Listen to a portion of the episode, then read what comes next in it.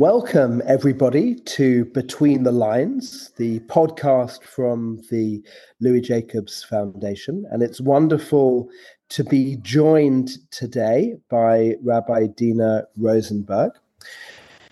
Rabbi Rosenberg is the rabbi of the CSI community in Westchester. She gained her smicha from JTS and has been rabbi of a number of uh, communities um, and also involved in interfaith work um, in the States and is a passionate teacher of Torah. And I came to know her through some of her fantastic Sefaria sheets, source sheets, and look forward very much today as we conclude the Joseph story with our focus on this week's Parsha Vayechi to to focus on, I suppose, really the lie that the brothers tell. If maybe we start with that, really, what's the reason for the brothers lie to Joseph following the death of Jacob, their father? First, thank you for inviting me to share some words of Torah with you. And I think where we are in our Parsha is at first, when Joseph finds out that his brothers are there, the first thing he doesn't isn't how are you feeling, brothers, is how is my father? Is he still alive? And because of that, the brothers really feel that Joseph's main goal was to reconnect with their father, right? The brothers are the ones who did terrible things to him. It makes sense that as soon as their father dies, their biggest concern is will Joseph still accept us? Does he still want us to be a part of his life? Or were we just, Joseph needed to go through us in order to get to our father? So now that their father is no longer there, they lie as a way to protect themselves out of fear.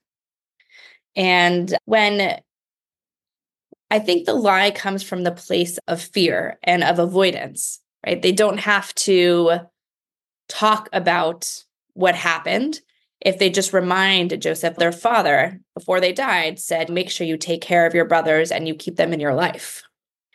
Instead, their fear is that Joseph would go and throw them out and say, now that our father is gone, I don't want you either. So I think that's the place of where the lie comes from.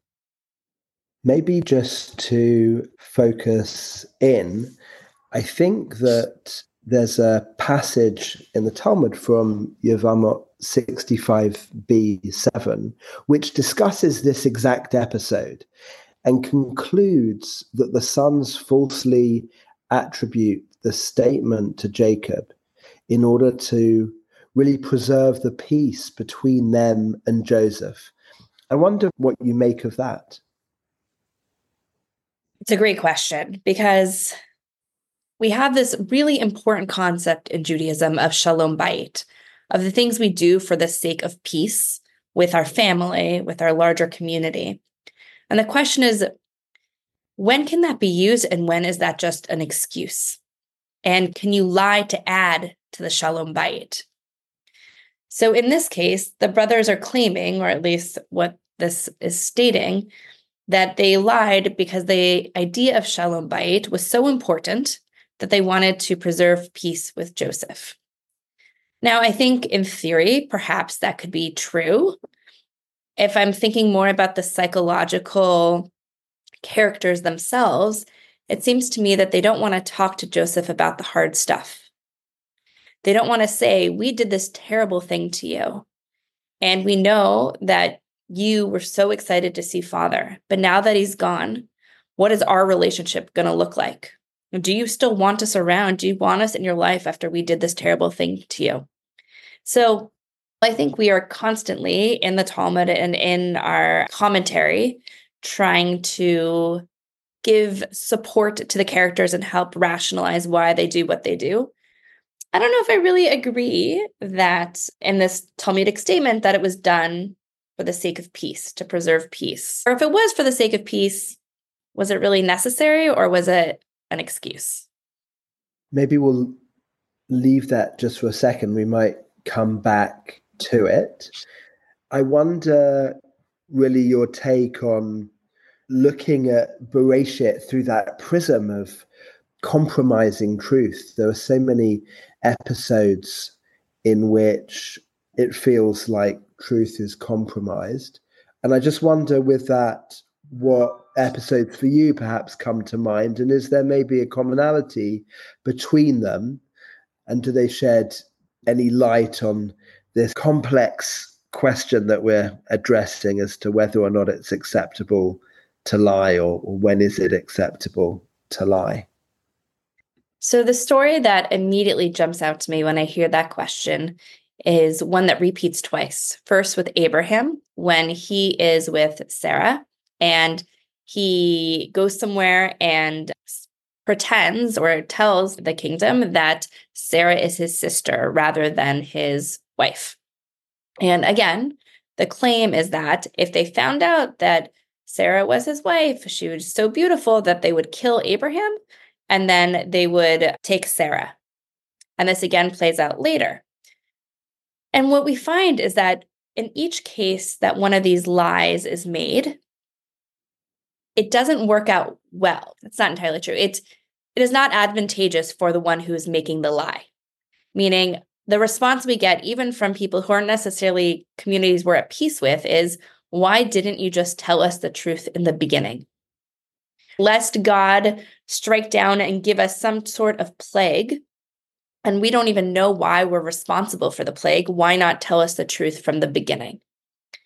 And I think that connects back to this because what could have happened if the brothers had told the truth from the beginning that they were feel, fearful about their relationship with Joseph because of their actions. So I don't think we have so many great examples of lie when someone lies and it really being perceived in the long run as a good thing. Yeah, it feels like there there were a lot in the lives of our ancestors. Jacob's deceiving his father, I guess even the Akedah in a way, but certainly in the lives of of of Abraham, Yitzchak, and with Yaakov, we encounter their many deceptions. Do you see them as maybe things that they bequeath to us that we in turn need to wrestle with to, to perhaps overcome? There is so much deceit in the book of Breshit. And I think the other theme that kind of runs in tandem with the concept of deceit then is lack of trust. What we learn is that we shouldn't, the more people are deceitful, the more we learn we shouldn't trust the people around us. And it, and that's a lesson. They say that perhaps we learn and we repeat all the things from our ancestors. But perhaps that's something we want to actually break the pattern on because we don't want to keep that deceit. Um, we don't want to pick out favorites. And I think one of the reasons our patriarchs and matriarchs are filled with faults is because we too are filled with faults. And in order for us to learn, we need to have matriarchs and patriarchs that are similar enough to us that we can learn too from them. Know, if we look at God and we see God as being infallible, which is debatable, but then how do we connect to God? How do we understand the decisions God makes? But if I can look to Abraham or to Isaac or even to Sarah, Rebecca, Rachel, or Leah, any of them, and see that they too have had some of the same challenges that I've had, and that I'm going to choose to do something different, then I think we can show that there's been progression in the Israelite and Jewish community because we're not repeating the same mistakes just because they've always been done that way. I think there's a passage in the Talmud from Ketubot 17a detailing an exchange between Hillel and Shammai on just how one should praise a bride.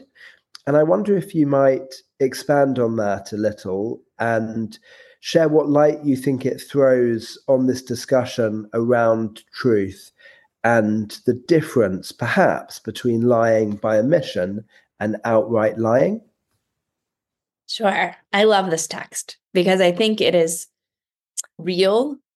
And basically, what happens is Beit Hillel and Beit Shammai are debating.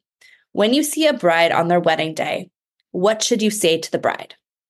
Most of us would assume, just without knowing the bride, that you'd say, Oh, how beautiful you look, how wonderful you are. But Beit Hillel and Shammai debate and say, What if that's not really the case? It's their wedding day, but do you lie and say all those wonderful things? And here's the debate. Beit Shammai says that what if the bride doesn't look attractive? He says, you don't want to lie, right? We're told that we shouldn't say things that are false. And you just, you shouldn't say those things. Hillel says, no, not only should you say that they're lovely, you should expand that and make it seem so much better that they're not, that they are, praise them beyond their value. That's the debate. So then they go back and forth, and Shammai says, you know what? Maybe you don't lie, but you just lie by omission. So you find something else within them that you can praise. So maybe you don't say you look so beautiful. Maybe you say, I really love the shoes you're wearing. you change it up a little so you can take a piece of them. So you're not lying, you're lying perhaps by omission. But the truth is, you're still giving praise based on some form of truth. And isn't that better than speaking blatant falsehood? Now, Hillel actually talks about how the truth of the matter is on someone's wedding day, they are beautiful. It doesn't have to be their physical appearance, it could be their spiritual appearance, it could be their soul that is lit up because something beautiful and wonderful is happening to them. So there is no lie in this.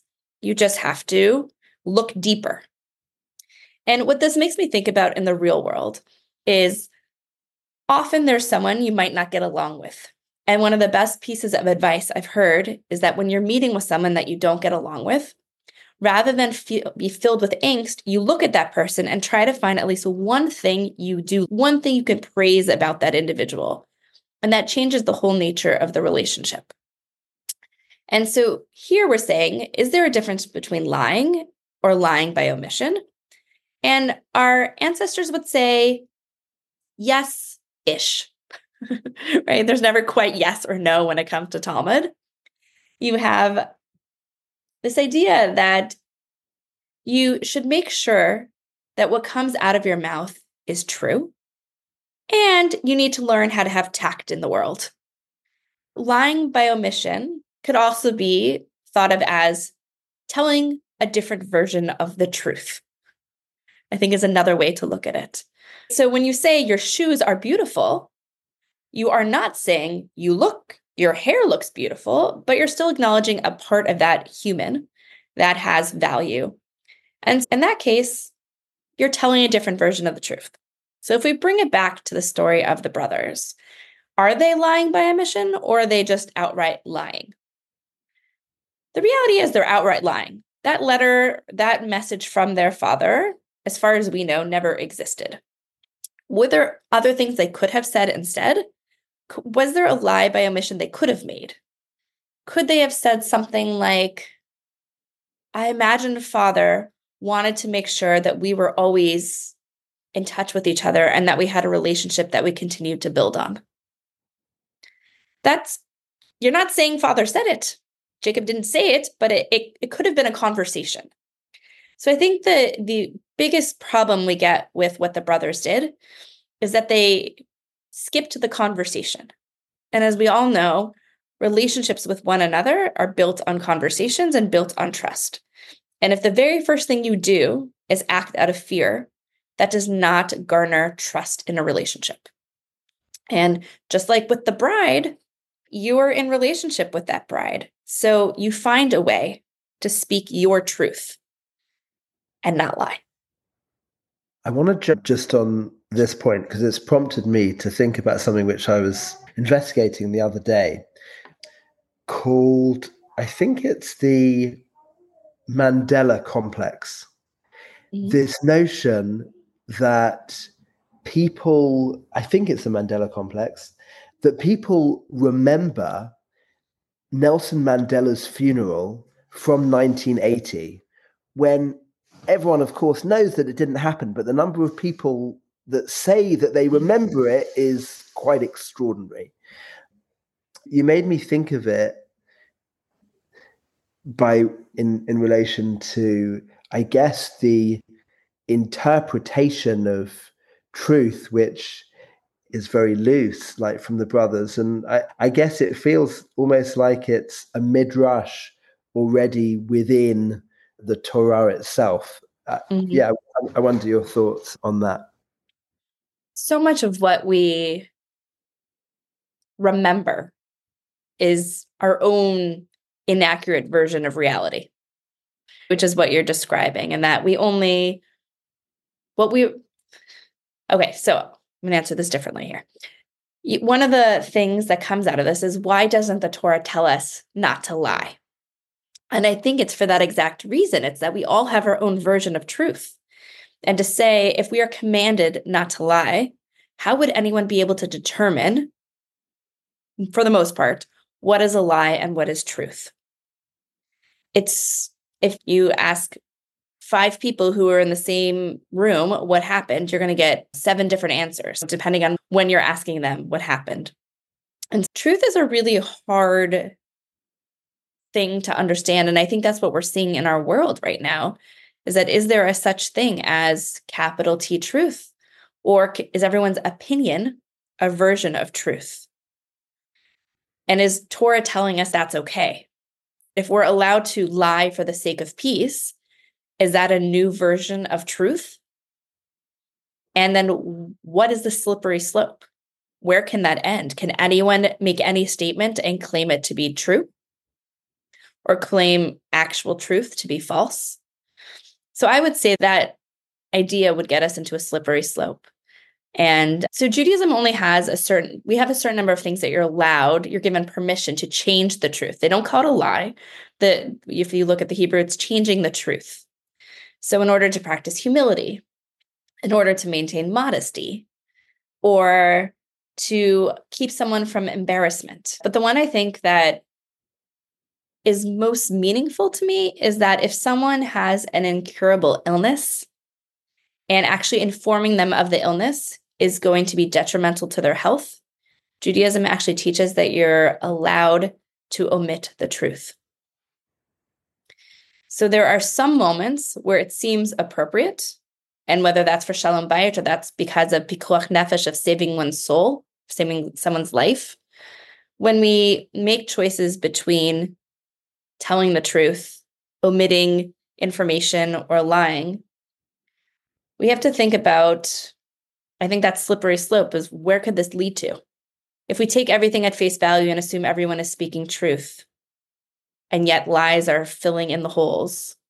What does that say about our society and our values and what we want to teach in the world? Thank you for that fantastic reflection. Just actually to correct myself, I think it's the Mandela effect that ah. I was that I was referring to a little bit earlier. And just following your recent train of thought, maybe just bringing it to completion then it's interesting to note that there is really no biblical prohibition against lying i guess the ninth commandment against bearing false witness comes close there's plenty of passages which encourage truthfulness and the discouragement of deception but no biblical prohibition against lying. And I wonder really what you make of that. The Torah is filled with so many laws, as it is, that are hard to follow, that are challenging, that I think again and again, we are given opportunities to learn not just from halacha, from the law, but also agada, from the stories. And what we learn from the stories are the repercussions of lying. And God reminds us again and again that the things we say from our mouth matter. I'm reminded of each time we speak, we uh, do the Amidah, the standing prayer. We begin with a statement about asking God to hear the words in our mouth with to open our mouths to hear our words. And the question is, why do we ask God to open my mouth to hear the words from our lips? And it's be- to remind us that we're given two ears to listen with and one mouth to speak with. We should hear more than we speak. And the words that come of our, out of our mouth need to be filled with love and remember that God is a part of the words we speak. To have a statement about if we had some type of law about not lying, how often would each of us be transgressing that law? And is that something that we really want in our hands? I'd like to think some of them are pretty obvious. Do not murder. That's a, a black and white line. We see what we do, we know what we're not doing. Do not steal.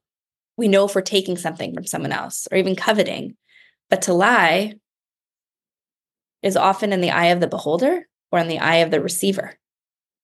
And I don't think God wanted to give us a halacha, a law that we would be transgressing again and again.